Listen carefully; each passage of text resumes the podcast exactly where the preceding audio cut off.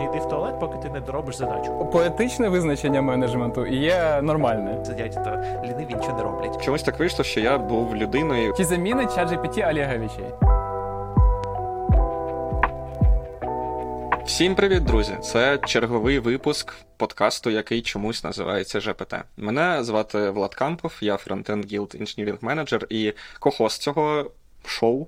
Е, Зі мною також є co-host, це Владислав Сидоренко, software engineer, senior software engineer у Нетфліксі. Привітайся, Влад. А, Всім привіт. Випуск у нас незвичайний. Більше того, я би хотів, щоб е, кожен по черзі назвав своє по батькові. Влад, хочеш почати? А, Всім доброго дня. А, Мене звуть Владислав Олегович. Я теж Владислав Олегович, ми це обговорили вже на одному з попередніх випусків. І у нас гість сьогодні це Валентин. Валік, привітайся, розкажи, хто ти, і, звісно ж, назви своє по батькові. Доброго дня, я Валентин Олегович. Судячи з усього, всі зрозуміли, який критерій для того, щоб бути гостем в нашому подкасті. Але загалом сьогодні ми будемо спілкуватись про менеджмент. І це дуже загальна тема, дуже широка. Валік, ти можеш розповісти трошки про себе і чому ти гість в нашому сьогоднішньому випуску? Я гість, тому що мене запросив Влад Олегович.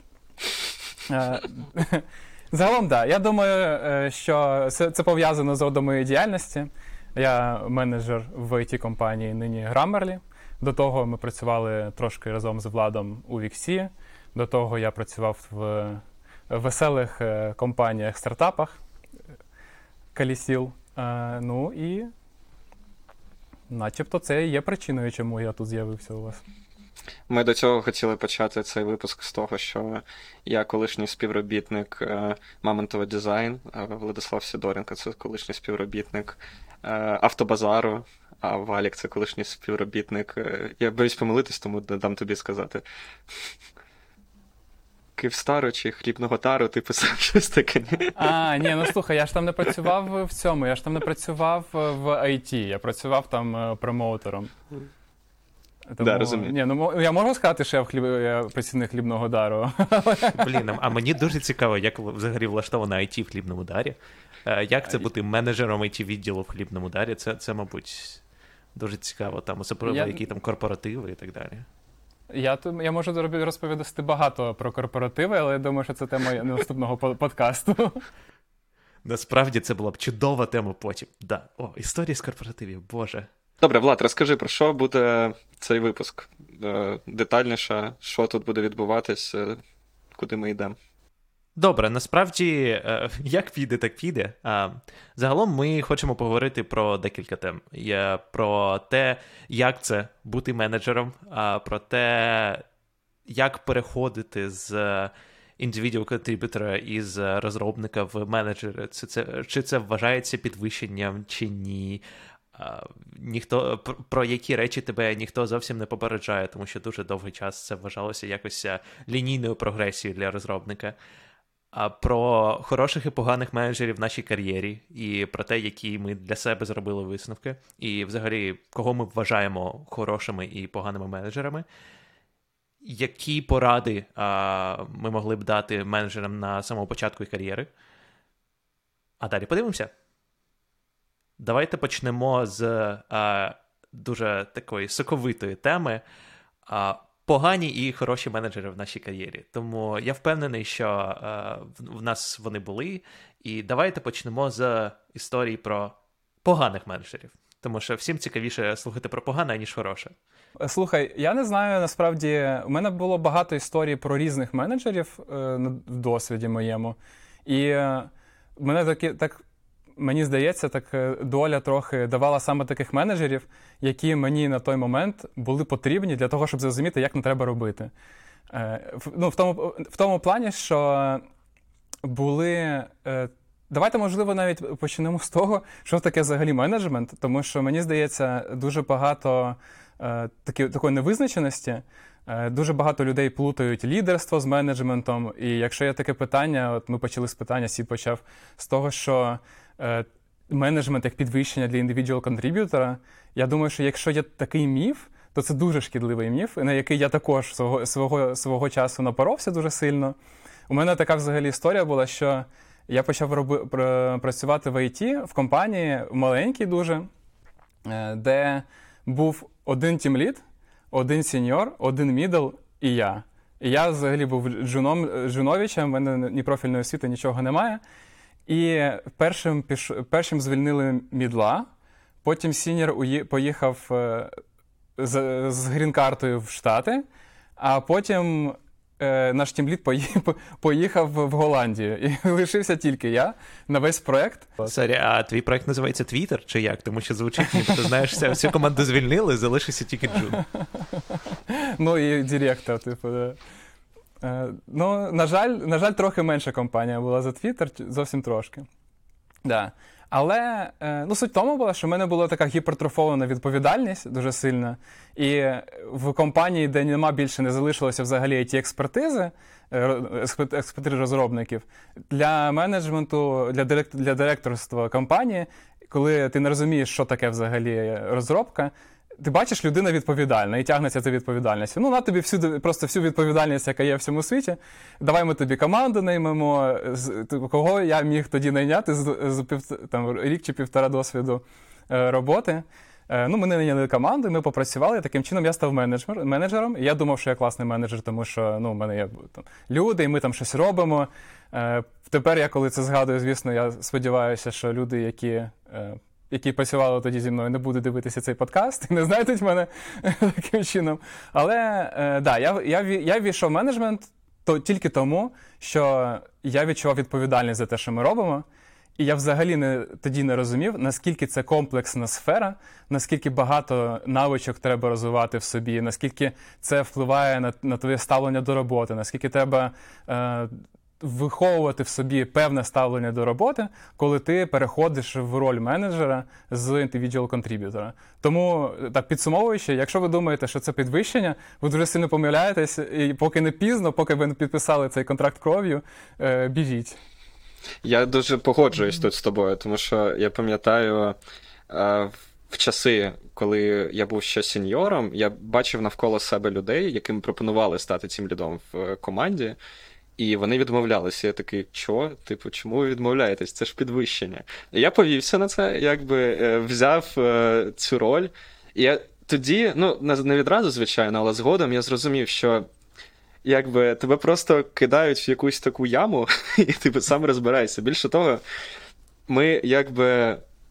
Починаючи з індивідуал контриб'юторів, нас ми навчаємось е, програмувати, розвивати проект, end-to-end все робити. Але нас якби ніхто не навчає, ми самі ніколи не навчались people менеджменту і всяким важливим речам, по типу, як давати фідбек, як планувати, як побудовувати процеси. І того факту, що. Менеджер це якби не людина, яка стає стіною перед своїми людьми і захищає від їх від злого бізнесу, а це буквально бізнес, типу, частина цього бізнесу. І це такий такий Е, що ти маєш стояти стіною і захищати своїх людей і свою командочку від е, зовнішнього світу, який, мені здається, дуже поширений. І я радий, що в свій час я відійшов від цього, але я дуже не радий, що мені довелося це на собі якби перевіряти і якби самому до цього приходити. Слухайте, судячи з усього, всі Олеговичі в цьому подкасті якось травмовані оцим е, підвищенням і е, е, рандомно ставати менеджером, тому що в мене є така yeah. сама історія. І е, моя історія я працював в українській аутсорс компанії, і так сталося, що е, в мене три роки досвіду, я тільки-тільки офіційно отримав title сіньора. І тут е, тімлід, який був в команді протягом п'яти років, що в аутсорсі просто вічність, він іде.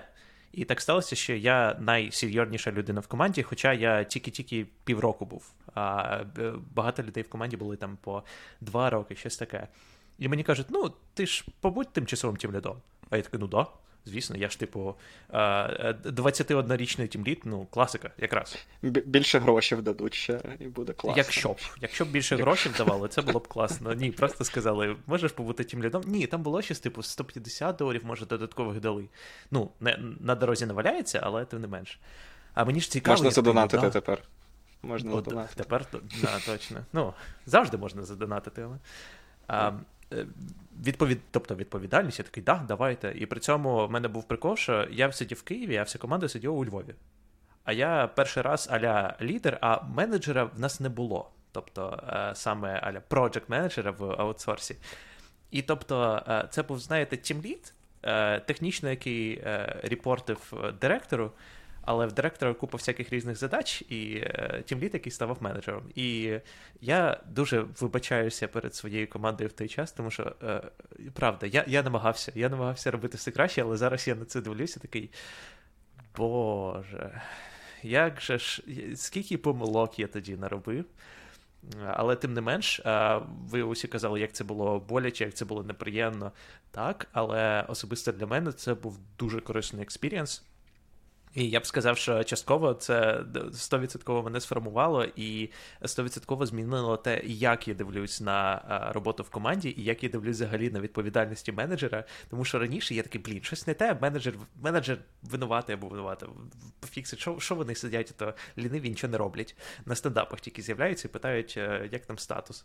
А потім я такий, а ось ось що робить, ось що таке people management, ось що таке е, там трекати задачі е, і прогрес, і взагалі думати про те, як заделіверити щось спочатку до кінця.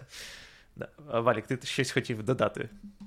Ти коли сказав, е, що ми всі травмовані менедж... менеджментом, я не сказав би, що я був травмований тоді менеджментом. Я скоріше, я ненароком травмував е, компанію е, своїм менеджментом. Це прекрасно. Я я насправді е, люблю думати про таке, що, типу, компанія сама винна. Ну, тобто, тобі ж дали цю можливість. Е, якщо е, вони мали бачити, кому вони дають цю можливість, значить вони в тебе повірили. Тому навіть якщо ти щось нафакапив, я не знаю жодної людини, яка з ходу така, все. Ідеальний менеджер, а повністю знає, як хендлити всі ситуації, як е, не знаю, фінансові е, і з людьми вести себе. Тому я, я, я крім того, бачив е, стільки менеджерів, які менеджерами є там 15-20 років, але все ще роблять таку. Фігню, що. Але знаєш, але можливо вони роблять фігню і вже усвідомлюють те, що вони роблять фігню, і просто продовжують. Типу, є різниця. Теоретично. Да, золоті слова. Е, до речі, поки ми на цій темі е, щодо definition менеджера. От, е, да, ти, ти, я якраз хотів, да. хотів повернутися до цього. Да, ти дуже цікаву тему зачепив, тому що лідершіп і менеджмент це не завжди одна і та сама роль. І навіть я коли розповідав, тобто я сказав, що я я був тим лідом, а менеджера в нас не було.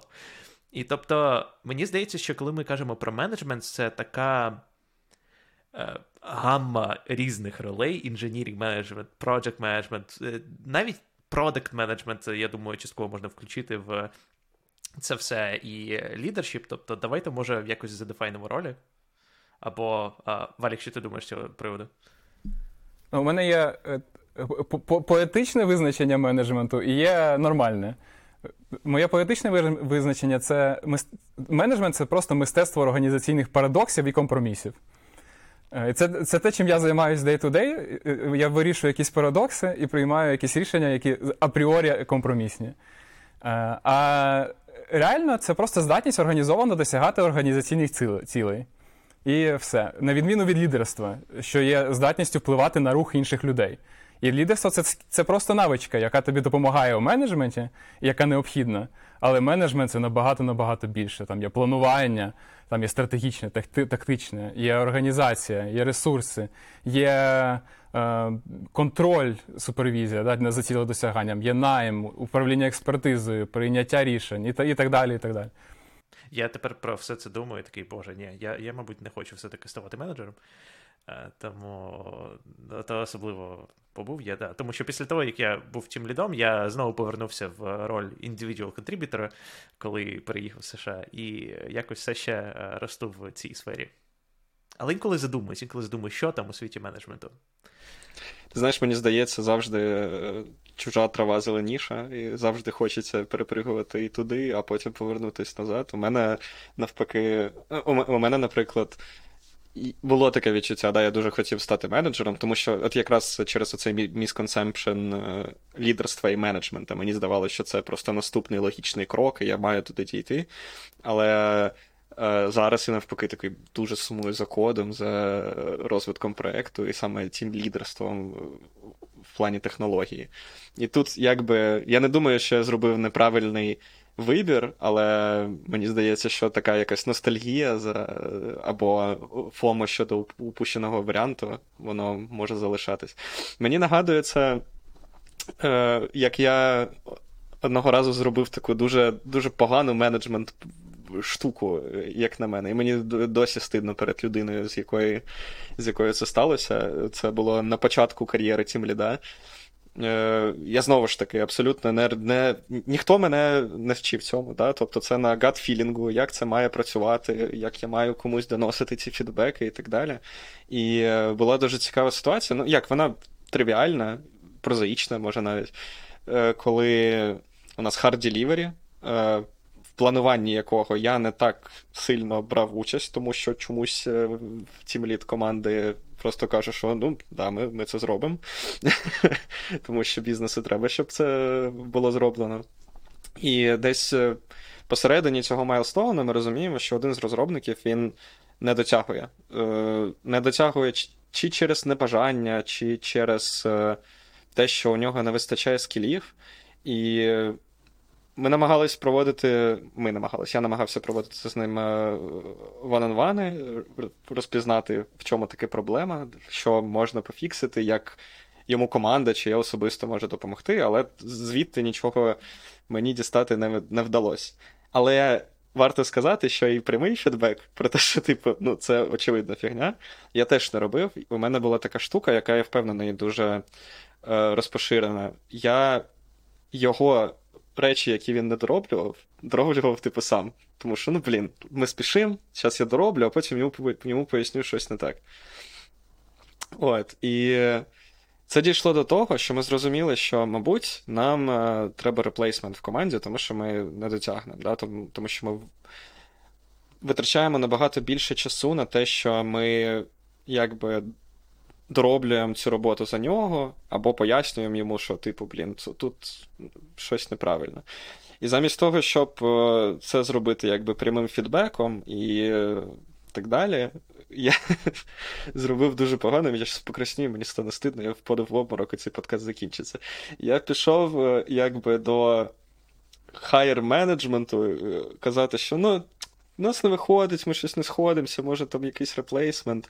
І цю людину просто помістили в іншу команду. Ну, насправді, в якій не не такий був hard delivery, що з технологічної точки зору, що з процесуальної, в плані, що у них не було жорстких майлстоунів. Але в кінці кінців, я, як менеджер, йому прямого фідбеку на це не дав. І це величезна помилка. І, типу, я зараз вже розумію, що. Треба було себе вести інакше, абсолютно в цій в цій ситуації. А, абсолютно інакше. Але я думаю, що через якусь незнання, як це правильно робиться, плюс боязнь зробити, типу, як боляче психологічно іншій людині, я пішов обхідними путями і зробив якби отак. Якби що є, що є. Але я впевнений, що це велика така менеджерська помилка, яку можна було б уникнути, якби були якісь, е, не знаю, тім лідершіп тренінги, чи я якби сам підготувався до цієї ролі а не просто це було б номінально. Ти дуже, мені здається, е, за, за, за таку болючу, як як на мене, тему з, навіть дві. Е, задів. Перше, це взагалі давати негативний фідбек, навчитися. Це одна з таких речей, де найвищий психологічний бар'єр. Е, всі інші скіли, всі інші навички менеджменту, вони даються набагато, як на мене, простіше психологічно, аніж давати правильний зворотній зв'язок е, іншим людям. Е, це перше. Взагалі, це це окрема тема, а яку дуже дуже прикольно було б обговорити, як ви вчилися. А а друге, це культура. Ми спілкуємося зараз, робимо цей цей подкаст українською. Я я думаю, що нас будуть слухати українські інженери здебільшого. І я не знаю, як у всьому українському IT, але в компаніях, де я працював, здебільшого не було культури ем, експертизи менеджменту. Тобто не вчили е, навичкам менеджменту е, направлено. був, був такий, наче е, вайб, що ну. Не навчишся, якби кинули, ми кинемо тебе в озеро, ми так плавати вчили. Я начебто не вмер, але я не можу розказати нічого приємного про цей процес. Ось е, в менеджменті в Україні в мене таке відчуття, що приблизно схожим чином відбувається. Чи чи ви згодні з цим чи ні? Насправді, ось я, я мабуть, частково згоден, але компанія, в якій я працював в Україні, SoftServe, коли я став тим лідом, там була, і я не знаю, чи є десь ця програма, яка в мій час називалася LDP Leadership Development Program, а потім вона почала називатися Future Management Program. І по суті, це була програма на 9 місяців, де кожен місяць ви збиралися на 2 дні. І е, була різна тема, запрошували різних зовнішніх експертів, внутрішніх експертів, тобто якраз там як давати фідбек, конфлікт резолюшн, як правильно писати імейли і взагалі комунікація, ось таке. І е, я пам'ятаю, що як тільки от я. Мені дали обов'язки ліда, я такий, окей, е, я хочу навчитись робити це правильно. Я подався на цю програму і мене взяли. І насправді це було дуже прикольно. Тобто, по-перше, я познайомився з купою цікавих людей. А по-друге, ця програма була саме орієнтована не на існуючих менеджерів, або на існуючих менеджерів, які тільки-тільки отримали цю роль, а на потенційних менеджерів. І я вважаю, що це дуже класний підхід, але я я бачив такого дуже мало. І я згоден навіть в. Я працював в Амазоні, в Netflix, і я не бачив багато саме менеджер education. Можливо, тому що в мене не було якогось е, видимості в це, тому що в мене не було менеджерської ролі. Але я бачив дуже багато дискусій про те, як правильно навчити е, інженерів робити щось, користуватися якимось інструментом, правильно написати документацію для них. А менеджери, типу, розберуться. Це дуже цікаво. Або ні, або да. розберуться. Або, або ні. І, і мені теж було дуже цікаво, я б хотів поговорити ось. Для мене, мені здається, коли ти тільки стаєш менеджером, дуже важливо, щоб в тебе був ментор до якого можна піти, якого щось спитати, тому що 100% мені здається, менеджмент це така багатогранна штука, що немає плейбуку для купи різних ситуацій. Усі люди інші, навіть коли ти даєш фідбек, це не те, що ти можеш навчитись, як давати негативний фідбек. Тому що хтось сприймає негативний фідбек, хтось сприймає негативний фідбек інакше. Кому для когось працює там бутерброд, для когось працює, що ти просто напряму кажеш негативний фідбек і їм норм. А хтось взагалі починає плакати, коли ти даєш їм негативний фідбек. І так далі. І з усіма цими людьми я не бачу, як ти або просто ідеш і спотикаєшся про усе це, або ти йдеш до людини, в якої там не знаю, десь 15 років досвіду, і кажеш, будь ласка, ось ось є така ситуація, що, б ти робив або робила? Я от зараз розумію е, зі свого експірієнсу, що. Блін, треба хвататись, мабуть, за будь-яку абсолютну можливість, де тебе можуть навчити бути хорошим менеджером і проявляти ті ці всі якості, якщо ти хочеш стати менеджером, звичайно, якщо для тебе це цінно. Типу, якщо всередині компанії є якісь курси, про які ти казав, на прикладі SoftServe, треба йти. Якщо в компанії, де умовно я зараз працюю, я я знаю, що в Віксі зараз є курси тімлідів і так далі. Але, мабуть, Валік посміхається, тому що вже, пізно. Для мене вже пізно, я вже потрачена. Е, тому що, да, скоріш за все, коли Валік тут працював, такого не було, але добре, що зараз є. Добре, що можливо, можливо, нам після моєго перформансу і вирішили, що треба все ж таки курси придумати. Може. Може. Це дуже цікаво. Але так. Да. Е, як ви думаєте, чи добре навчатись на цим ліда, скажімо, типу, цим всім якостям десь екстерналі? Чи можуть існувати курси для того, щоб навчитись якостям або скілам, які потрібні цим ліду? Мені здається, можна навчити якимось базовим навичкам, дійсно там, е, якій базовій роботі з людьми, якимись паттернами і так далі, але при всьому цьому постійно потрібно бути відкритим до чогось нового і розуміти, що. Нема такого, що в тебе прям лімітований скоп. Постійно буде якась нова задачка, новий кейс, е, до якого тебе ніхто не готував, і тобі потрібно бути готовим щось робити і чомусь новому вчитись. Я не бачив програм External Education в менеджменті. Е, я не знаю, ну я є всякі MBA і так далі. Я думаю, що ти про інженерний менеджмент більше питав. Я не бачу програм. Я думаю, що багато цих навичок інженірінг менеджера вони дуже контексту залежні, залежать від культури організації, залежать від Е, від доменної області, від того, як від організаційної структури. Що я думаю, можна дійсно навчитись екстерналі, е, це точно операційка. Е, кращі практики в операційці, це точно ресурс менеджмент, це точно управління експертизою і, можливо, Ну, можливо, е, decision making в якійсь, е, в якійсь мірі. Тобто, ну, виглядає, начебто, дійсно, в як, певно, певні програми можуть е, можуть допомогти круто менеджерам. Що я думаю, краще допоможе, це знайти Е, спілкуватися з іншими менеджерами в, в спільноті. Спільноти практики, засновані на ну, засновані менеджерами, дуже кайфово працюють, то, тому що ти просто можеш прийти зі свої, зі своїм випадком, зі своїм якимось кейсом, ви його роз, розберете. Прогре, проблеми дійсно після там після третьої, четвертої зустрічі в таких групах ти розумієш, що проблеми типові, плюс-мінус. Особливо, якщо у вас є група такого роду всередині вашої організації, де у вас один організаційний контекст, приблизно ви розумієте, одні ті, ті самі стейкхолдери, одна культура і так далі. Це от такі групи працюють найкраще. Тому external дійсно може, може якісь, мені здається, контекст незалежні речі допомогти. Але святий граль, як на мене, такого менеджмент education це саме спільноти практик. Ти знаєш, що до цього ми у Віксі, та я впевнений, що ти пам'ятаєш, робили так так звані Team Leadership форуми. Е, і у фронтен гільдії вони досі існують, що дуже цікаво. Я не знаю, що до бекен гільдії, але я впевнений, що вони йдуть своїм темпом. І дуже цікаво спостерігати, як це все розвивається. Спочатку це все почалось з того, що ми всі тім ліди, давайте зберемось, обговоримо, що таке бути тім лідом і так далі. Пройшло вже, мабуть, рік, півтора, як ці форуми існують, і цікаво спостерігати за динамікою, що спочатку ми зверху якби намагалися їх драйвити і засетапити. А зараз ми бачимо такі речі, що ці ліди самі скликають цей форум інших цим лідів для того, щоб.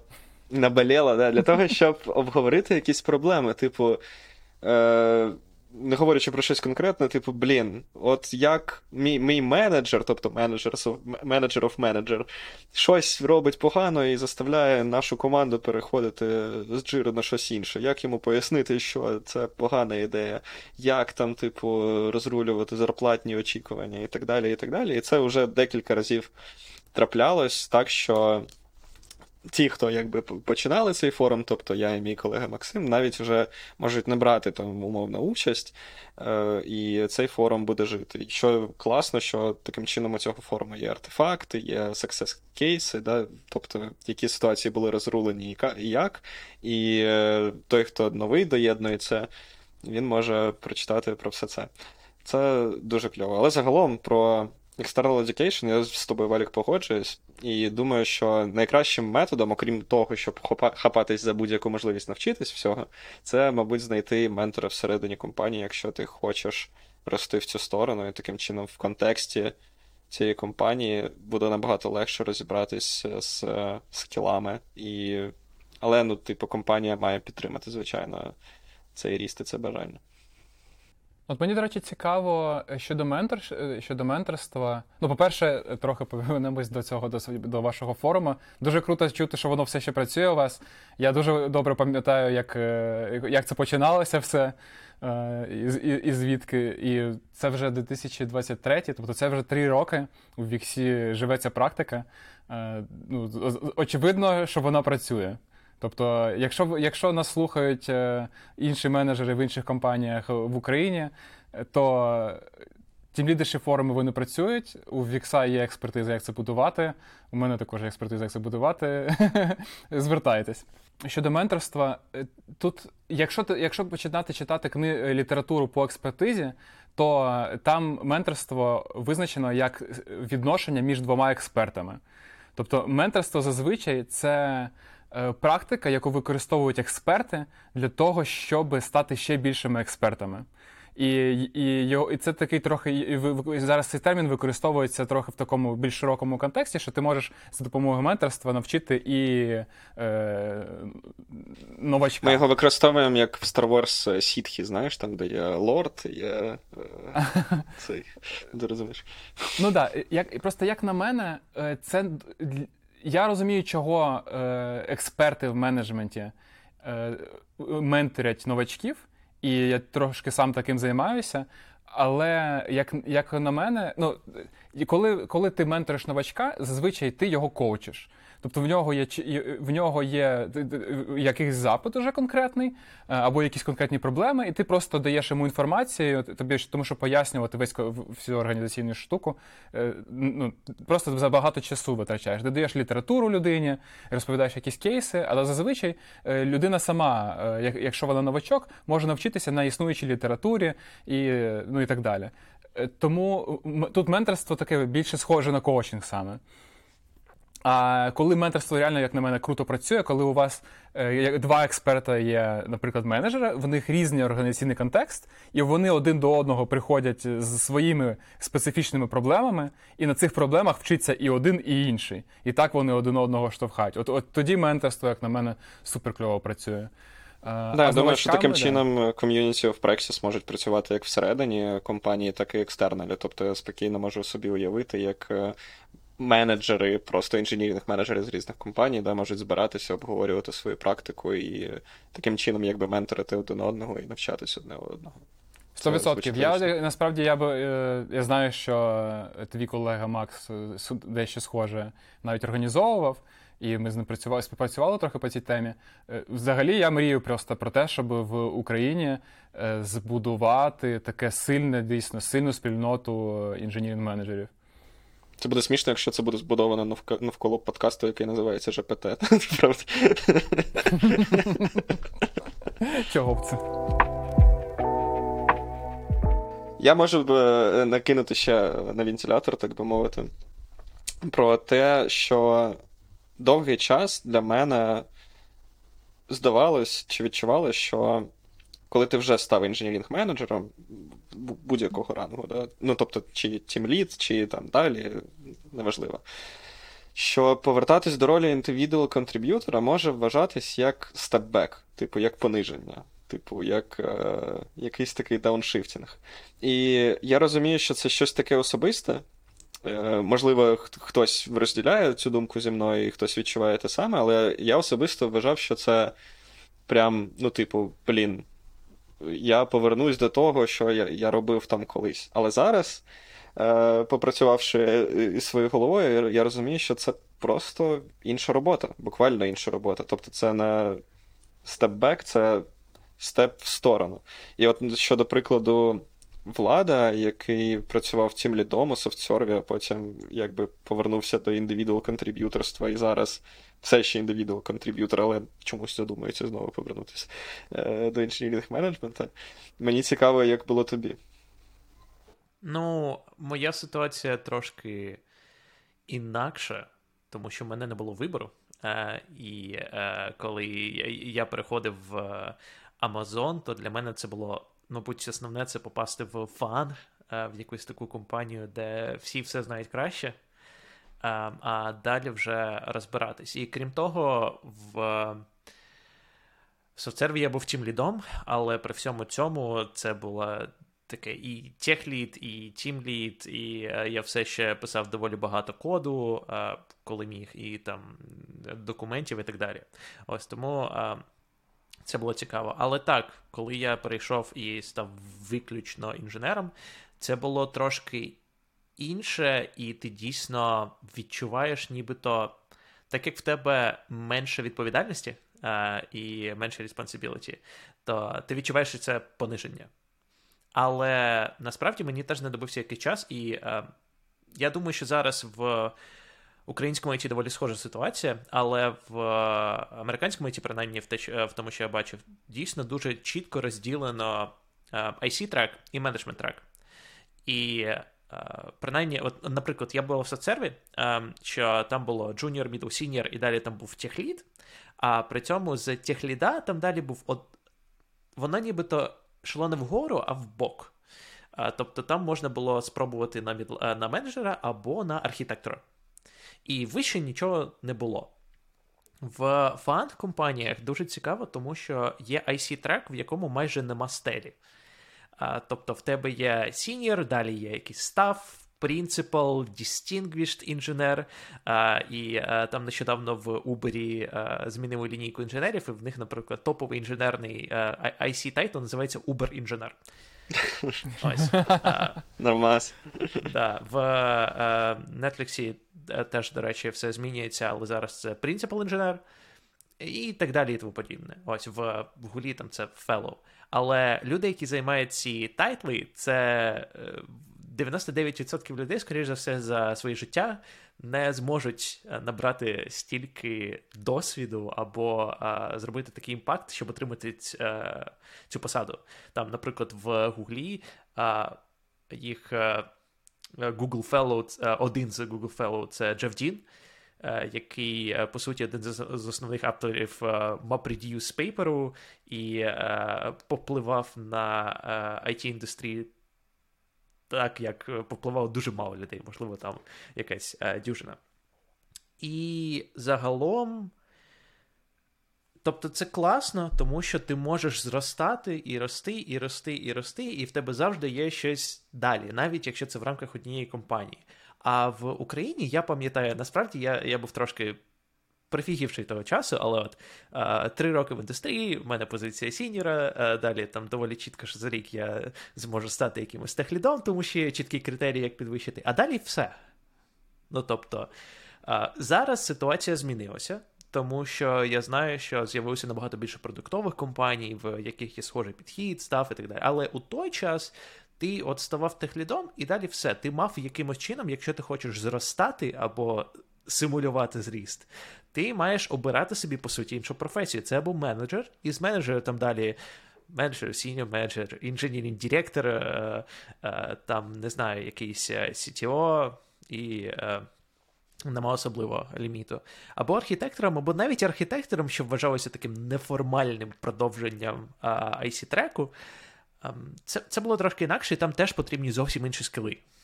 Ем, що до речі, може бути окремою е, цікавою темою, хто такі архітектори в українському ІТ. Да.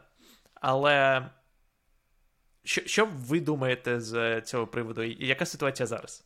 Ти мені нагадав, як е, ми обговорювали на минулому подкасті про те, е, той факт, що коли у тебе там 4-5 років досвіду, працює ефект Данінга Крюгера, коли ти такий. Боже мій, я пройшов е, інженірінг, я тепер програміст найкращий на ринку. Забирайте всі мене. І мені здається, що насправді той ринок на той момент дуже сильно підтримував цю тему. Але це це було смішно, наскільки е, це так. Але да, я я погоджуюсь з темою того, що, мабуть, в українському IT до нещодавна, е, ну, в деяких компаніях розвиток individual contributor а він так чи інакше закінчувався менеджментом. Тобто, оцей перехід в team lead а і так далі, в engineering менеджера вважався просто. Логічним розвитком в кар'єрі, як, типу, після бакалавра ти йдеш на магістра, і все. І, типу, ти можеш якби зробити крок праворуч, крок ліворуч, але не сильно. І, Тобто, так чи інакше, хочеш не хочеш, станеш е, engineering менеджером. І дуже радий, що зараз цей vibe міняється, хоча б сподіваюся, що це міняється, я не впевнений, я аналіз ринку не робив. І те, що ти розповідаєш про Америку, звучить набагато логічніше, що individual contributor ом можна бути скільки завгодно і розвиватися. Е, щодо тебе, Валік, дуже цікаво, чи ти вже ти вже давно інженірінг менеджер, чи ти не думав повернутися назад в індивідуал контриб'юторство? У мене таких думок немає е, з однієї причини, просто тому що для мене найважливіша така річ, яка на мене наповнює саме в інженірінг менеджменті, це мій вплив на людей, з якими я безпосередньо працюю. І ти не можеш мати такий вплив е, сильний, будучи в ролі індивідуал контриб'ютора просто. Я люблю програмувати е, все ще я я програмую для для душі інколи, але е, щодо професійної діяльності, яка, як на мене, просто має наповнювати, просто має давати енергію. для мене вже нема вороття 100%. І я думаю, що такий трохи здив, який ви описуєте, можливо, пов'язаний з тим, що в аутсорсі у тебе дійсно дуже сильно, дуже низька, дуже низька стеля е, розвитку. І і ну, це це логічно, що люди намагаються хоч якось е, знаходити е, собі нові можливості, щось нове, і йдуть в менеджмент, там офігівають, потім, потім, потім ще щось роблять. Переїжджають в Америку, наприклад, де вже не просто продуктові компанії, а здоровенні продуктові компанії, де дійсно інженер може рости, розвиватися, писати як Джеф Дін пейпери по MapReduce е, і так далі. Е, так, це просто апріорі ну, природньо, так, е, що стеля набагато вища. І в Україні. Я сподіваюся, також дослідження ринку не проводив. Що зі зміною цієї парадигми, що от у нас була раніше набагато більше аутсорсу, ніж продуктової розробки. Чим більше продуктової розробки з'являється, чим більше більш Е, крупних компаній з'являється на українському ринку, тим і культура така, так, таким же чином буде також змінюватись. Дуже сподіваюся, це для мене зараз звучить логічно, і таким чином люди перестануть хвилювати, що їм треба навчатись давати негативний фідбек. Це важливо насправді як особистість в різних сферах життя, не тільки в інженірингу, але е, дійсно, якби логічний оцей розвиток чисто інженера, його б хотілося бачити в кар'єрних драбинах всіх компаній. Е, Сід, у тебе ж у тебе у тебе є вже досвід менеджера. Ти знову IC, і ти знову тепер думаєш сюди повертатись? Навіщо? Е, судячи з цього життя мене нічого не вчить. Але. То тебе курси менеджера не навчають тоді. А, Можливо, так. Якось я не, сприймаю е, уроки долі. Але але мені цікаво, тому що це зовсім інший підхід і зовсім інший е, скоп обов'язків. І знову таки, в мене досвід е, не менеджера, а тім ліда в Україні і в українському ІТ. І мені здається, що е, коли ти працюєш там в фандівських компаніях, це трохи інакше. Але я абсолютно згоден, що. Ніхто ніхто нормально не готує до цього і не пояснює. І насправді, ось е, я я трохи піду від теми external education в менеджменті, але мені здається, що ти навіть не знаєш, що таке бути менеджером, якщо в тебе хороший менеджер.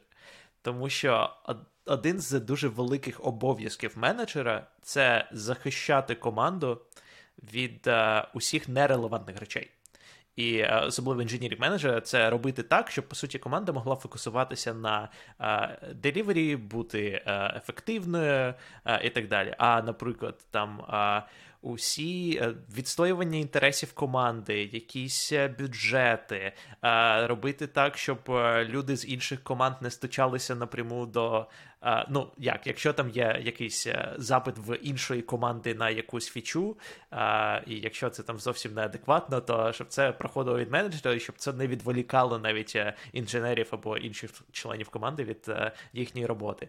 І Ця робота, яку ти не бачиш, якщо менеджер потім не приходить на стендап, і такий, господи, я зараз розмовляв з такими ідіотами. Ну, слухай, ти зараз повертаєшся до того, з чого я почав. Що, типу, є ця думка, що менеджер має стояти стіною е, від своєї команди. Чи ти не вважаєш, що деколи варто доєднувати хоча б деяких людей зі своєї команди до деяких цих процесів? Ну тому що.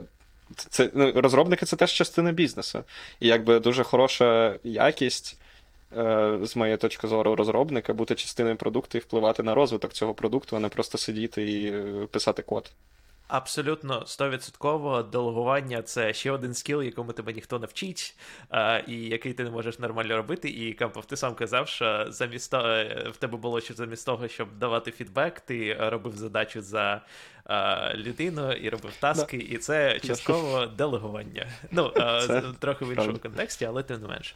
Але людина, якій делегується ця задача, має бути готовою або мати скіли для того, щоб ефективно це робити. А якщо це таке unsolicited делегування, то мені здається, це гірше. Тобто, навіть це має продумуватись, як і хто з твоєї команди може допомогти. Є люди, е, наприклад, є інженери, які є люди, є інженери, е, які просто хочуть е, писати код і щоб їх ніхто і нічого не чіпало. І це нормально. Вони не хочуть, щоб їм давали якісь.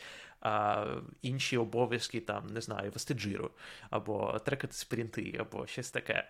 Ось, а є люди, яким цікаво все, і people management, які є, е, можуть бути, можливо, навіть трохи гірше з точки зору імплементації проекту, але в них є якісь скіли, наприклад, лідерські, е, або е, саме розбивати е, проект на частини. Ну, тобто, це теж дуже, дуже цікава навичка. Uh, і на це треба дивитись і знати, хто з членів твоєї команди вміє що. Я, я б, може, е, трохи розбив ось цю велику тему менеджер як стіна, яка захищає команду від усього, на, на певні виміри, тому що. Якщо ми говоримо про делегування контроль, е, функції контролю менеджерської на людей, я вважаю, що це здебільшого погана ідея, якщо це єдина функція, яку ти делегуєш. Круто делегувати культурні штуки. Наприклад, я зараз е, працюю в, ком- в команді монетизації. У нас е, дуже багато е, специфічних процесів, яких інженери, е, які приходять в нашу команду, не розуміють спочатку. Наприклад, екс- експериментація. Ми там робимо power analysis, ми вибираємо метрики і так далі. І ось ці культурні аспекти. В нашій команді делеговані люд інженеру, який є експертом, найбільшим експертом в нашій команді з цих речей. І е, він займається е, розповсюдженням цієї експертизи, він займається е, навчанням новачків і так далі. Не менеджер це робить. Тобто такі штуки я вважаю класно делегувати. Далі прийняття рішень. У тебе є якийсь бізнес-домен, в нього є піддомени. Дуже круто вирощувати своїх людей. Тоді, коли ти делегуєш прийняття рішень в певній, певному піддомені цим людям. Тому є є деякі речі, які дуже класно е, можна пропускати через ось цей от цю стіну. Є такі речі, як контроль, ну, супервізію, як на мене, е, я не знаю, я не можу придумати сходу е, прикольного. Це тільки якщо ти вже знаєш, що людина в тебе є на іде на менеджерський трек. Е, як, яка в тебе зараз з тобою працює в команді, тоді да, тоді це вже е, чисто е, менеджерська штука. Тоді, можливо, класно. А так, ну, абстрактно, да, без прикладу, мабуть, не варто. От. Як Тому, ти думаєш, чи варто делегувати decision making хоча б частково щодо хайрінгу? Щодо хайрінгу, я завжди делегую частково. Я, е, я коли хайрю, намагаюся включити команду по максимуму в хайрінг і якщо в мене є людина, наприклад, техлід, е, яка чітко розуміє потреби команди е, в якихось аспектах краще, ніж я. Наприклад, технічні. У нас є у нас є продуктова родмапа. Ми знаємо, я знаю в якомусь наближенні, як виглядає технічна, але яка експертиза потрібна нам буде через рік, скоріш за все, краще знає мій техлід, що саме яких яких дрібниць не вистачає. І е, ми з техлідомом часто, ну коли ми хайрили, ми нещодавно закрили дві ролі, дуже багато спілкувалися якраз про такі моменти, що ну давай подумаємо, яка людина нам потрібна, е, які можливо, можливо, цій людині, яку ми зараз розглядаємо, цього не вистачає, або навпаки, ось ця сильна сторона там є. Тому да, стопудово. Клас. Е, да, слухай, можна трохи ще повернутися до цього цієї дихотомії IC перехід з individual contributor в е, менеджмент. Я думаю, що людина, яка задумається про це, е, має чітко зрозуміти, куди вона йде, перш ніж іти. Просто знайди, якщо ти якщо ти людина, дивишся це individual contributor і думаєш про те, а чи не піти мені в менеджмент, знайди менеджера, купи йому пива. І хай він тобі розповість історії, якісь е, крінжові зі своєї роботи, і е, зрозуміть, чи воно тобі треба. Е, краще, що мені допомогло свого свого часу, тому що я дуже дуже погано розумів насправді, куди я вліз. А я але я вже так глибоко вліз, що мені не можна було назад повернутися. Тому мені дуже допомогла бізнес-література, але бізнес-література не просто ну, не ось цієї нової хвилі, де у тебе одна, дві-три ідеї на 300 сторінок. Е, академічна менеджмент бізнес-література. Вона сухи, сухою мовою чітко пояснює тобі, в якому світі ти будеш тепер жити. Полистай книжечку, подивись. Чи тобі таке подобається? Мені подобається третина, можливо, з того, що я там прочитав, але це вже непоганий результат. Що там, ПМБОК в руки і і вперед, да? Е, Ні, ну е, не знаю. Автора, можливо, тобі одразу не назву. Я читав книжки по організаційному дизайну, читав по е, науковому менеджменту е, книж, книжечки, але. Е, там там же ж просто є якась типу Project Management, Book of Knowledge, е, ця огромезна, яку здають. Господи, я не пам'ятаю, як сертифікація на Project Manager називається, А-а-а. але я пам'ятаю, що в аутсорсингових компаніях, компаніях, принаймні, якщо ти е, здав цей тест і прочитав цей е, PM-бок від початку до кінця, то ти просто е, бог менеджменту. Тут є маленький такий нюанс, що Project Management є маленькою і, як я вважаю, найменш важливою для в багатьох компаніях найменш важливою роллю менеджера. Ти ти тільки що сказав, що 90% менеджерів в українському ІТ не потрібні. Я хочу зупинитись на цьому трохи. Давайте глибше. Що ти маєш на увазі? Давайте копнемо. Ну, я я маю на увазі, що е, зазвичай, якщо ми говоримо про project management, це в project менеджменті всі практики вже достатньо старі і є best practices і вони дуже мало контекстозалежні. Ти можеш вивчити project менеджмент дуже швидко. Е, тобі не тобі не потрібно дуже е, вчитися на дуже великої великих кількість е, великій кількості випадків. Тому е, тут немає, я не бачу проблеми project management. Ти нічого вигадувати не потрібно. А от е, е, зламати себе психологічно, давати негативний фідбек це важко, наприклад. Будувати культуру, розуміти, які сильні сторони в твоїх в твоїх людях, які слабкі, як, як закривати слабкі, як посилювати сильні. Це важко. Слухай, в е, мене є дві релевантні історії до того, що ти кажеш. Я, я я, розумію абсолютно, що ти кажеш, але мені здається, це настільки індивідуально і залежить від людини. Тобто я зустрічав людей, яким давати негативний фідбек на раз-два, і мені здається, вони отримують прям якесь задоволення від цього. Ось. А, Тому що це е, допомагає їх его.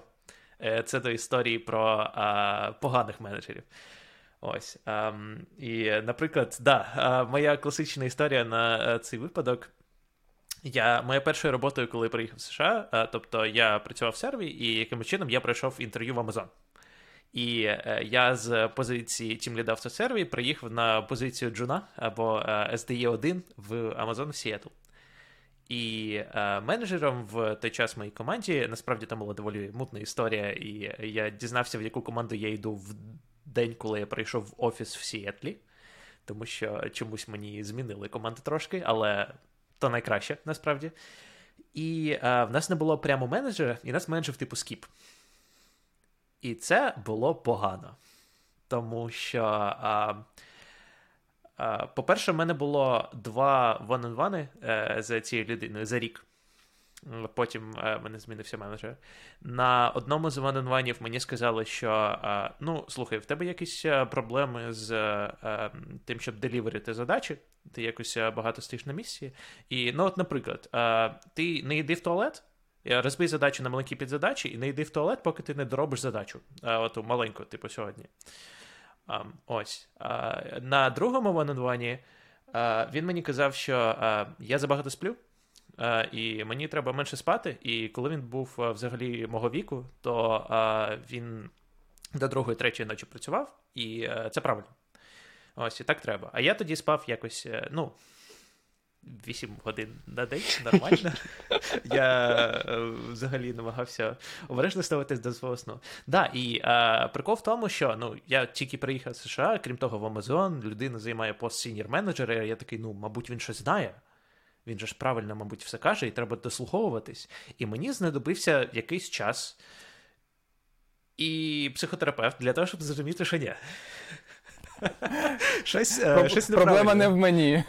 Да, Проблема не в мені, але при цьому, ну тобто, це були такі вони що він сидів і годину просто говорив. Він не питав мене нічого, він казав мені, як правильно жити. І ну, я я просто наводжу якісь конкретні приклади. Було ще, що, наприклад, е, там був був якийсь мітинг з команд, з командою, і він сказав: а, слухайте, до мене якісь чутки доходять, і а, е, взагалі, а, якщо ви хочете йти з команди, ідіть. Вас ніхто не тримає, ми вас замінимо завтра. І взагалі ви, ви всі не незамінні. Прямим текстом. Ну, тобто, Е, Є такі приклади, і наскільки я бачив, що ну, е, прикол в тому, що е, його підвищили після цього е, через якийсь wow. час. Е, тобто. Я не буду казати зараз title і взагалі. Хоча ця людина зараз не працює в Амазоні, але тим не менше, да, ця людина зараз CTO. Ось в доволі великій компанії. Це, це, до речі, до до визначення менеджменту і до визначення того, що таке хороший менеджмент, і відмінності хорошого менеджера від успішного менеджера. Тому що твій менеджер, про якого ти розповів, реально успішний виявився. Але чи він хороший? Да, на, насправді це це цікаво, тому що я впевнений, що для бізнесу він був дуже ефективним. А, І а, задачі робились а, якби просто якою ціною і а, як люди, які пройшли через це. Ну тобто, цей experience був не тільки в мене. А в мене багатьох колег, з якими я спілкувався, було щось схоже. Були люди, для яких було все нормально. Ось, а були люди, е, яким це поламало життя. Е, тому е, це доволі важко е, при всьому цьому. Дисклеймер. Це мій особистий experience. Далеко не усюди в Амазоні так. І я знаю дуже хороших менеджерів. І насправді останні півтора роки в мене був доволі хороший менеджер, тому мені пощастило. Ем, але Скільки ти спав? Останні півтора роки я спав краще. По-перше, да, там взагалі була цікава історія, тому що я тільки переїхав, в мене культурний шок. Я переїхав один за, по суті, півсвіту від України. Я думав, що я знаю англійську, я не знав англійську. І я не міг нормально навіть розмовляти і спілкуватись. Це моя проблема була так, але при цьому це напряму впливало. А, і абсолютно новий технологічний стек. В Україні я був на Python, в Амазоні все на Java. Ну, коротше, це було дуже весело і цікаво, але це все впливало. Ось. Mm-hmm. І це з. Е, історії про поганих менеджерів і про те, як людям е, інколи неважливо, як люди себе почуваються, як давати фідбек і так далі колись мені ну, можливо, десь роки три назад в мене особисто була думка така, що менеджмент це компроміс між потребами команди, потребами організації і потребами твого менеджера. І і є люди, які фокусуються на певних речах. Я завжди фокусувався і пішов в менеджмент через те, що мені важливі були потреби команди. Є люди, які я знаю, дуже успішні менеджери. І, До речі, це мені здається найгірший спосіб бути успішним менеджером. Можливо, це для для когось хороший менеджмент, але така стратегія навряд чи зробить тебе успішним менеджером. Є люди, які фокусуються на потребах організації, але це також така достатньо е, shaky ground. А є люди, які фокусуються на потребах твого менеджера.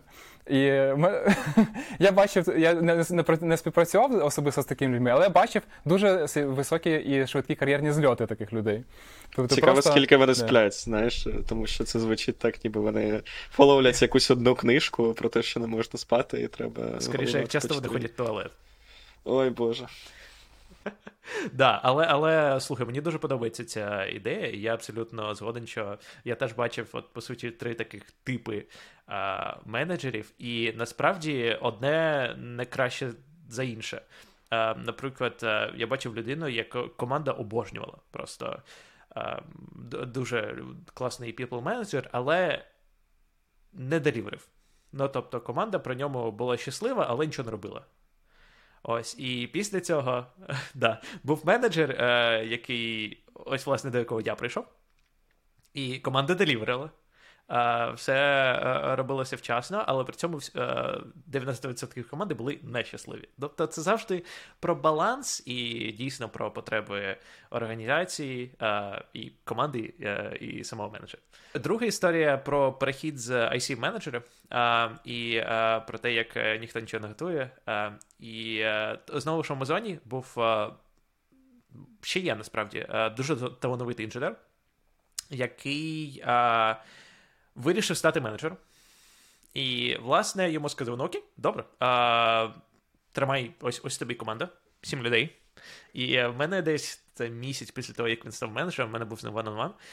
Я такий, не що, я, як як справа? Він такий, а, ну, це якось дивно, тому що ну, він він знав, як працювати з людьми, він там менторив людей, а він е, знав, як добре робити код, але він такий: ну, от в мене е, перший one-on-one як менеджера з членом моєї команди.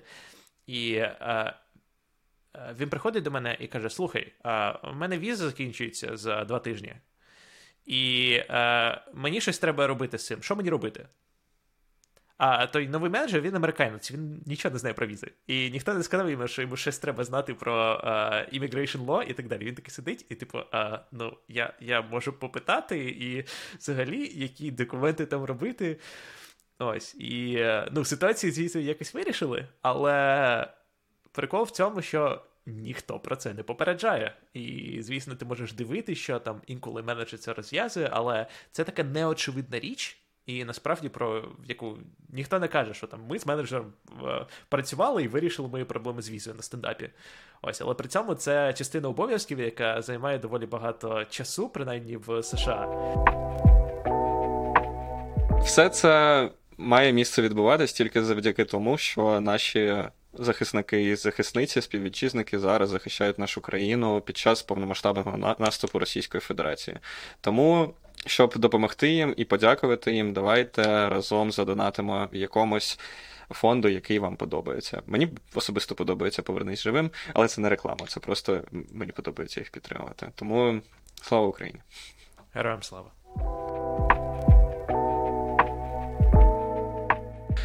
Я відчуваю, що ми вже так багато поговорили про роль менеджера з її такої поганої сторони. Ну, ми, ми, звичайно, поговорили про те, як навчитись менеджменту, це все.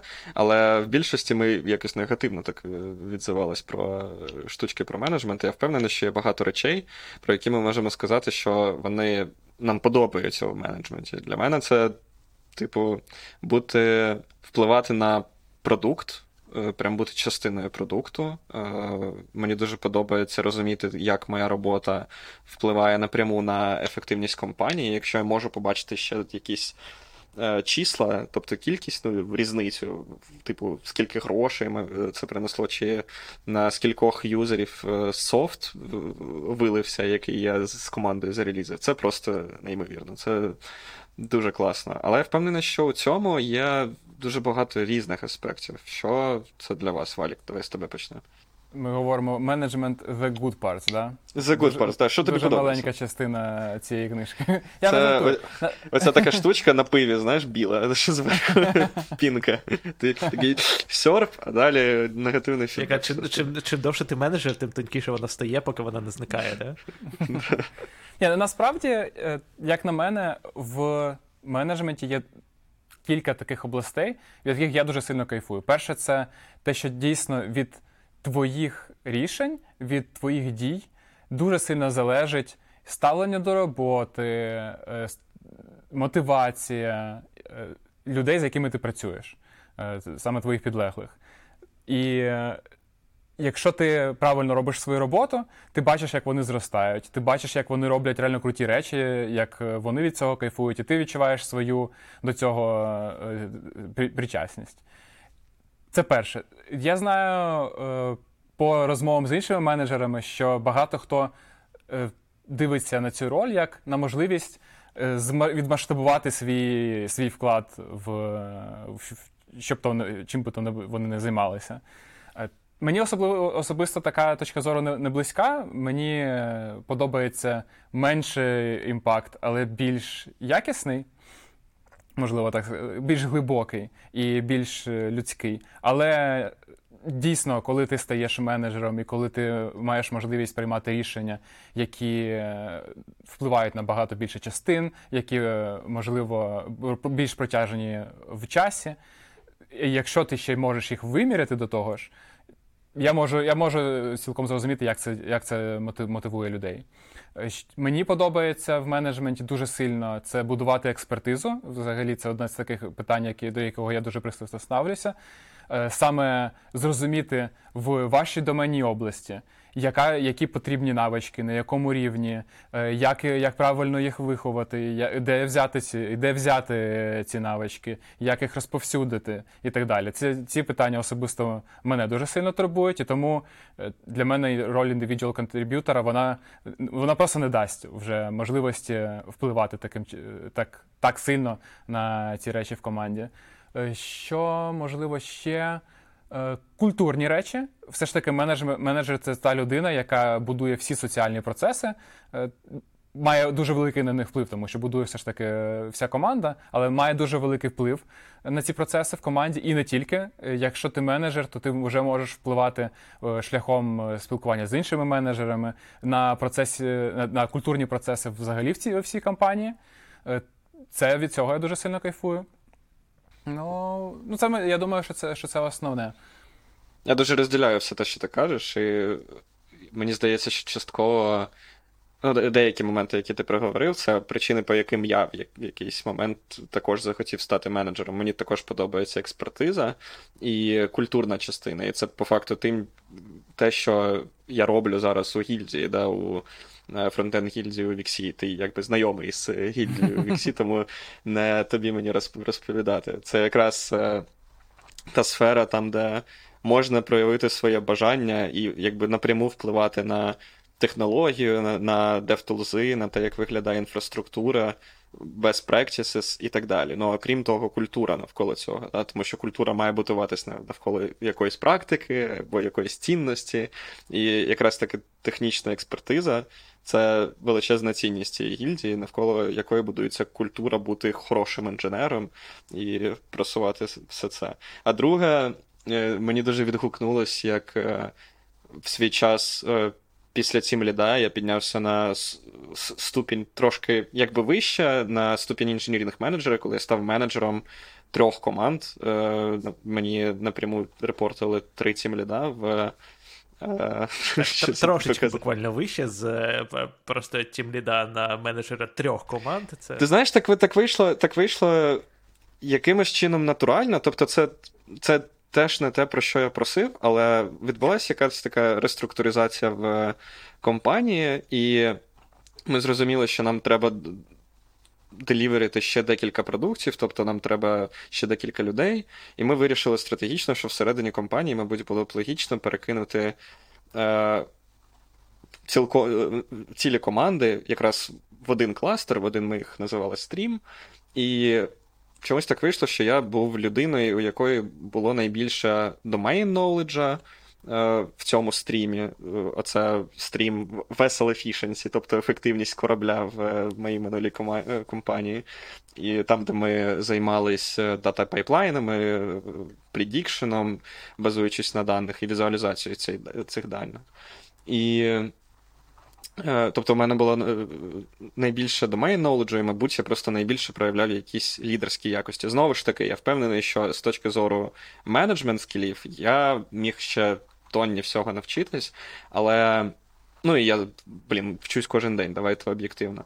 Але саме ось це е, вплив на величезний стрім такий важливий, і це взагалі якісь кораблі там десь в океанах плаваються, ми з них забираємо дані, їх візуалізуємо, предіктимо.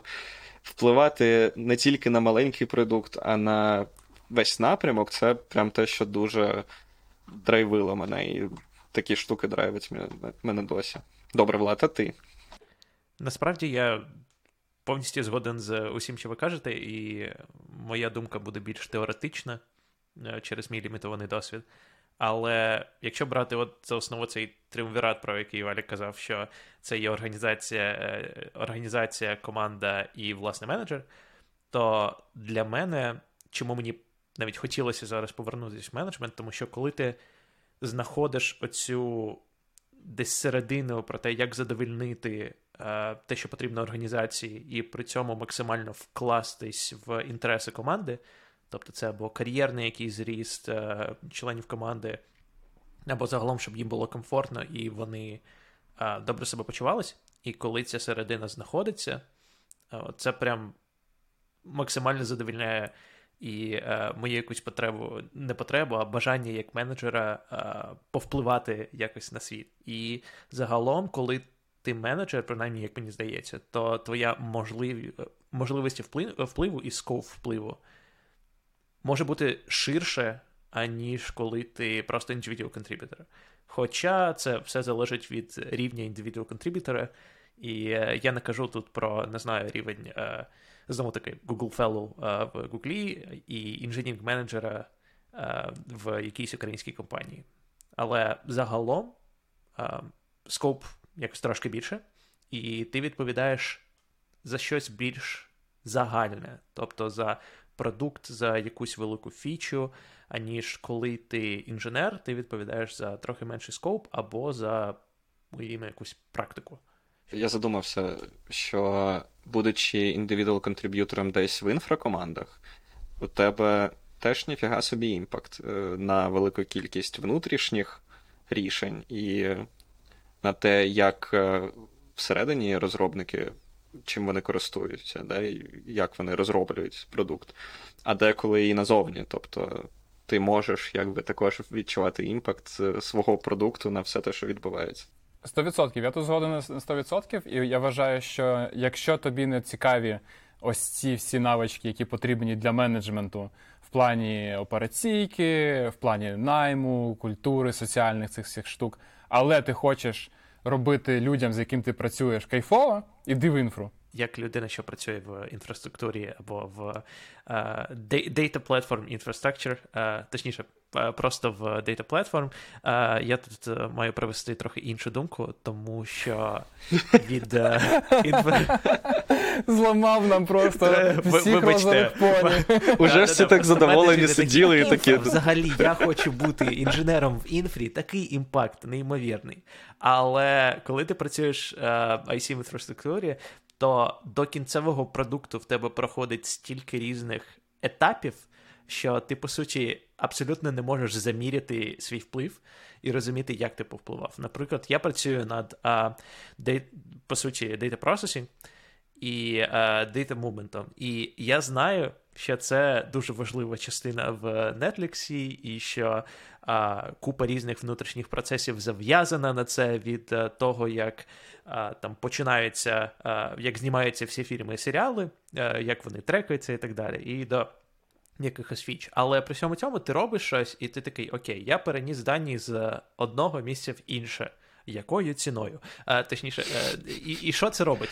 Тобто, І які дані? Знаєш, це, скоріш за все, дані про Маргоробі. Було б було б непогано. А, е, ну. Але ні, в мене нема доступу до цього. Ні, там та все все дуже безпечно. А, Ну, Хоча про Енгослінг, будь ласка. Я бачу, хтось дивився трейлер а, Барбі і Кена. Я дуже да? хочу сходити на це. да, але, але загалом, і прикол в тому, що а, далі, ось, ну, ви знаєте, Netflix. І ти користуєшся Netflix, і такий, окей, де тут моя частина? Ти знаєш, що, скоріш за все, вона десь є. Але при цьому до кінця не відчуваєш впливу. І для мене, наприклад, одним з найбільш таких fulfilling досвідів було, коли я зрозумів, що сервіс, над яким е, я працюю, ну багато інших людей, але я е, також використовується для того, щоб розраховувати цей топ-10 е, фільмів і серіалів на Netflix. І я такий, о, тобто те, що я роблю десь в інфраструктурі, прямо портується в якусь UI-фічу. І ось це для мене можливо значило більше, ніж а, якась велика фіча в е, інфраструктурній команді, яка а, розблоковує інші команди, а ті інші команди, і потім там, наприклад, вирішують, які фільми знімати. Але ти про це не знаєш. Це мені здається проблема не стільки інфраструктурної команди, скільки масштабу. Е, тебе просто в здоровій компанії ти дуже складно працювати в області, де ти можеш напряму побачити свій impact. Я впевнений, що що мільйон engineering-менеджерів в Нетфліксі також е, взагалі не відстежують, як вони впливають там на бізнес. Дуже цікаво, що У нас, наприклад, у Віксі, я впевнений, що багато компаній, які follow лять це теж, е, ну тобто імплементується зі своєї сторони.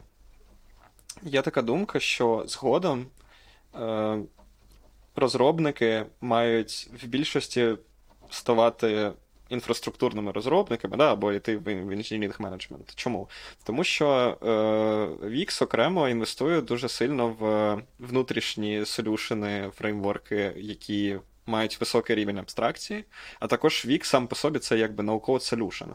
І in the end, у нас, наприклад, є такий продукт, як Codux, для того, щоб ти міг, е, як фронтенд-розробник, створювати UI-компоненти, перетягуючи їх е, в UI, в едіторі, тобто, як не знаю, як у фігмі, а потім просто писати бізнес-логіку. І чим далі ми йдемо в сторону цих абстракцій, тим легше якби.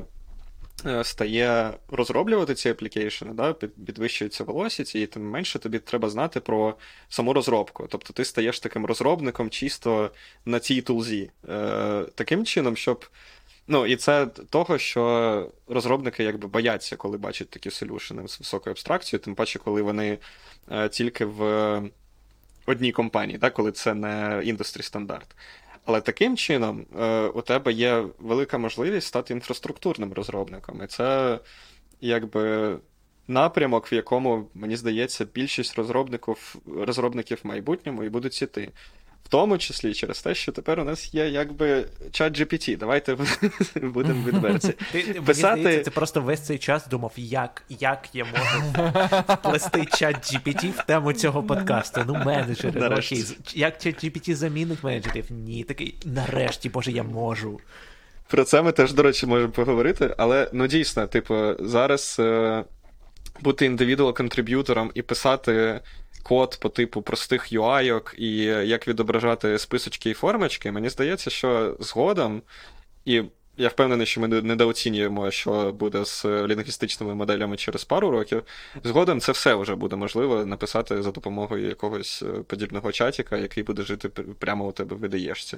Тобто треба інвестувати, мені здається, якраз таки в перехід в інфру, якщо ти individual contributor. Але, звісно, у нас подкаст про менеджмент.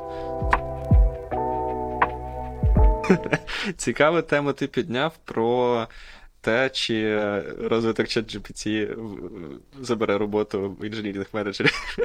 Давай так, подкаст називається як? Дивись, читай. читай. А, вот вона що. Ага, ось вона. Добре, Валік, що ти думаєш, як Е, як е, representative інженерів менеджерів в цьому е, чаті, подкасті. В цьому світі. Камон, ти engineering manager вважаєшся чи ні? Ну, я, ну, дивись, у мене... У мене дуже складна ситуація, тому що у мене нема прямих report'ерів, але ну тому що я engineering manager гільдії, але у мене є вплив на всі інженірінг команди і вертикалі всередині Вікса. Тобто я ота горизонталь, яка пронизує всі вертикалі. Е, ком, всі вертикалі. Дуже дуже поетично. Дійсно, мій інженірінг менеджмент він дуже сильно відрізняється від е, того, що інженірінг менеджмент е, являє собою дуже часто. Тобто, що ми якби маємо на увазі, коли говоримо про інженірінг менеджмент. Я впевнений, що моя робота наразі не включає дуже багато оцих класичних е, зобов'язань, тому що у мене якби наразі нема прямої команди, з якою я взаємодію. От і все. Чи замінить е, чат GPT Валіка? Чи за да, коротше, питання питання яке в кінці кінців. Валік, чи тебе замінить чат GPT? Чи, чи замінить чат GPT Олеговичей? Олеговичей, так. Я, е, Ну, дивись, коротка відповідь ні, е, але дуже сильно допоможе. Тому що, е, дивись, планування. Час GPT не допомагає з плануванням ніяк. З організацією інколи допомагає. Мені, наприклад, допомагає часто сформулювати якусь думку більш в тоні, в якому я хотів би, щоб воно звучало, але не звучить для того, щоб е, поспілкуватися з групою людей, у кожного свої інтереси, і правильно подати якусь інформацію, це часто дійсно для, для мене це незамінний інструмент. Тому тут допомагає, але він не зможе сказати, яку саме думку треба формулювати. Правильно? Це це не його, це не те, що може зробити стати, велика е, language model, large language model, як стохастичний, стохастична папуга, фактично. Тоді це має бути вже цей Artificial General Intelligence, типу як в Термінаторі, який вміє розуміти, що, що відбувається. Що це таке? Ніхто не знає, хто це, що це таке. Тут немає, немає сенсу навіть починати. Да. Е, в лідерство ChatGPT не може, найняти людину не може, контролювати е, виконання не може, управляти експертизою не може, прийняти рішення не може. Що, Як ChatGPT замінить валіка? ChatGPT, якщо ти нас чуєш, ти нас не заміниш. Все. Я відмовляюся. Якщо через 10 років ти будеш дивитися цей відос, я не підтримую їх думку. Будь ласка, не не вбивай мене, я ще буду корисний. Клас. Да-да-да, Ми знаємо цей, про цей парадокс. Е, добре. Ми маємо сприяти побудові ChatGPT наступних поколінь, інакше. ChatGPT е, дуже класний інструмент, але в нього немає усього контексту, як спілкуватися з людьми, куди рухається організація і так далі. Мені здається, що в майбутньому віжен може бути такий, що якщо в тебе є якась штука, яка постійно з тобою ходить, слухає і бачить те, що ти бачиш, і збирає контекст про людей, з якими ти спілкуєшся, про те, куди рухається організація, то в теорії потім на основі цього ChatGPT може допомагати тобі, не ChatGPT, а що там буде в майбутньому, може допомагати тобі робити якісь рішення. Але наразі, ну, по-перше, сама архітектура ChatGPT, що вона просто видає тобі слова і літери, які добре е, звучать разом, і е, є найбільша ймовірність зустріти. Але загалом мені здається, що ось такий віжен, але ми кажемо в років про 30 особливо. Ну, це це вже чорне дзеркало, коли ти вже в окулярах доповненої реальності. Да. Ця штука постійно їсть контекст, який ти бачиш. І в принципі це реально. Ну тобто, навіть зараз чату GPT умовно можна спробувати скормити всю документацію, місію компанії, і спробувати, щоб воно прийняло за тебе рішення. Я побудував е, собі штуку таку для свого підпроекту. Е, коротше, у мене є чатик з самим собою і телеграм-ботом. Телеграм-ботом, який створений за допомогою чата GPT, який інтегрується з API чата GPT, якому я в чатіку меседжами написав, а що я тут роблю? Типу, які технології я використовую? От, типу, тобі мої код сніпети, от тобі схема бази даних. І це штука, з якою я можу якби спілкуватись. Мені не треба люди більше, з якою я можу спілкуватись, і вона мені допомагає задизайнити якісь нові модельки, задизайнити SQL, типу, задизайнити якісь нові фічі і так далі. Це дуже прикольно, тому що вона в одному чаті тримає весь контекст і може допомагати. Але ну, звичайно, що це зараз не так ефективно, як може бути в майбутньому. Але ну, типу, щодо того, чи чат GPT замінить, замінить менеджерів, хіба що з операційної точки зору, коли ти скормиш весь контекст, і воно допоможе тобі дати, допоможе тобі прийняти якесь рішення, але воно не буде приймати рішення за тебе, звичайно. Decision making і операційка. Е, для того, щоб приймати рішення, їй мало контекста, їй треба е, їй треба знати, що вона не знає, і і піти до, і знайти цю інформацію. Е, а їй ще треба е, мати достатній рівень саморефлексії, щоб розуміти, що є штуки, про які вона не знає, що вона їх не знає. Е, і так далі. І ось це в цій архітектурі, якби статистичній су, суто, мені здається, що архітектуру треба змінити, щоб вона це вміла, але в цій архітектурі не працює. А Щодо операційки, а що саме ну, що саме операційно вона може зробити? Замечити ресурси на задачі? Ну, не те, щоб замечити. Ні, я думаю, що комунікації хіба що дійсно зробити більш якимись е, якщо так можна сказати. Тобто ефективніше передавати думку, яку ти хочеш передати, і хіба що таке. Може, вона може ганяти е, статуси задач нагору і якісь корекції, е, пріоритизацію вниз. Не знаю, можливо. Типу такого, да, але загалом принаймні в даній імплементації. ChatGPT, якщо ти це слухаєш через 10 років, я впевнений, що ти вже великий і хороший, але в даній імплементації це. А я вже через те, що я через все те, що я наговорив на подкастах, уже десь на острові, де немає інтернету, просто переховуюсь. Треба зняти подкаст через 10 це, років. Це і так був мій план, так що нічого не втратив. Клас. Та давайте е, трошки так е, зробимо врапап, про що ми сьогодні поговорили, тому що поговорили ми про багато чого, але загалом багато чого з цього було навколо менеджменту. Ми поговорили про external education, про те, е, як важко було ставати менеджерами, якщо тебе ніхто не навчає, і якщо просто ніде взяти інформацію і навчитись самому. Як що що нам подобається у менеджменті загалом, чи чат GPT замінить валіка? Мені здається, правильно це все просував, правда, Влад? Абсолютно вірно. І е, Валік, я дуже дякую, що ти сьогодні доєднався до нашого подкасту і приніс дуже багато класних інсайтів, які е, я, теж тепер буду кидатися всякими фразами, які ти сказав на цьому подкасті, і звучати розумно, ніби в мене є якийсь management experience. Дякую, що запросили. Було дуже весело. І дякую нашим глядачам чи слухачам, залежить від платформи, на якій ви це споживаєте, якщо це ви взагалі це споживаєте і дослухали до цього моменту. Якщо дослухали, то дякую вам. Е, З вами був Олегович Олегович і так Є само Олегович.